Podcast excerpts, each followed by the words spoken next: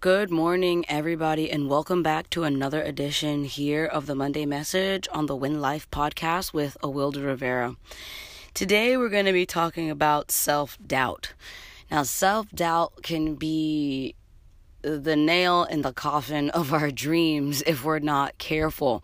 Now, I know this may sound a little intense coming right out the gate in the first under 30 seconds of this podcast, but it's important that we understand just how um, disastrous self doubt can be for us if we're not careful. Now, self doubt is essentially a lack of confidence um, in oneself and abilities. And if we look a little bit closer at what doubt really is. Doubt is a feeling of uncertainty, right? So if we're doubting ourselves, we're uncertain about what we can do, right? If we're lacking uh, confidence in ourselves, we're lacking confidence in our abilities, we're lacking confidence in our capacity, and we can't get very far if we don't have any faith at all in what we're able to do or what we think we may be able to accomplish. So, what I want to do is give you guys a hard question. I want you to take a look at yourself, take a look at your goals, and ask yourself where is self doubt coming into play? Where are the areas where I am lacking in confidence or I am questioning or have uncertainty in my abilities?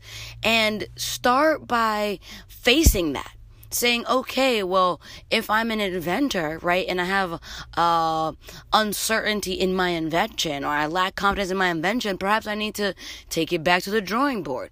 Or if I'm thinking about opening a business and I have uncertainty or lack of confidence in my idea and I haven't done a business plan, I haven't consulted with anyone, I just decided I want to start a business, and perhaps I need to take a step back and use some of the tools that will help me gain certainty, help me gain uh, confidence.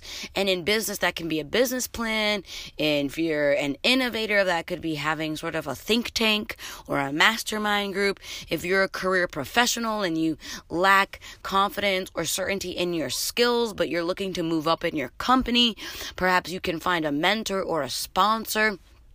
And sometimes it's even something as basic as going out and reading a book or taking a little course or boning up on your uh, skills in a particular area. So, what I really want all of you to do is to think about the ways in which self doubt may be causing a challenge for you. And then sack up be a little brave, for lack of a more graceful term, and face it. And by facing it, you take away the power of the doubt. By facing it, you start to acknowledge where it is that you may be lacking so that you can fortify and strengthen.